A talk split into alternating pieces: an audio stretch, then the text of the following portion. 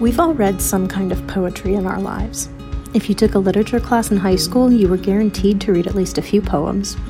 Like Robert Frost's The Road Not Taken, where two roads famously diverge in a yellow wood, and I bet you would rather turn around and go home. Or William Wordsworth's I Wandered Lonely as a Cloud, about a host of golden daffodils that I'm sure gave you nasty spring allergies.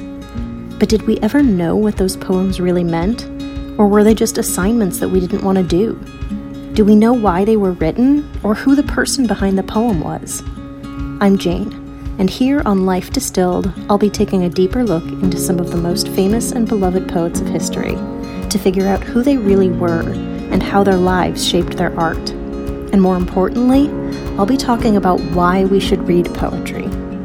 Gwendolyn Brooks once told writers not to force their poems to be nice or happy if they didn't want to be because life isn't always nice or happy.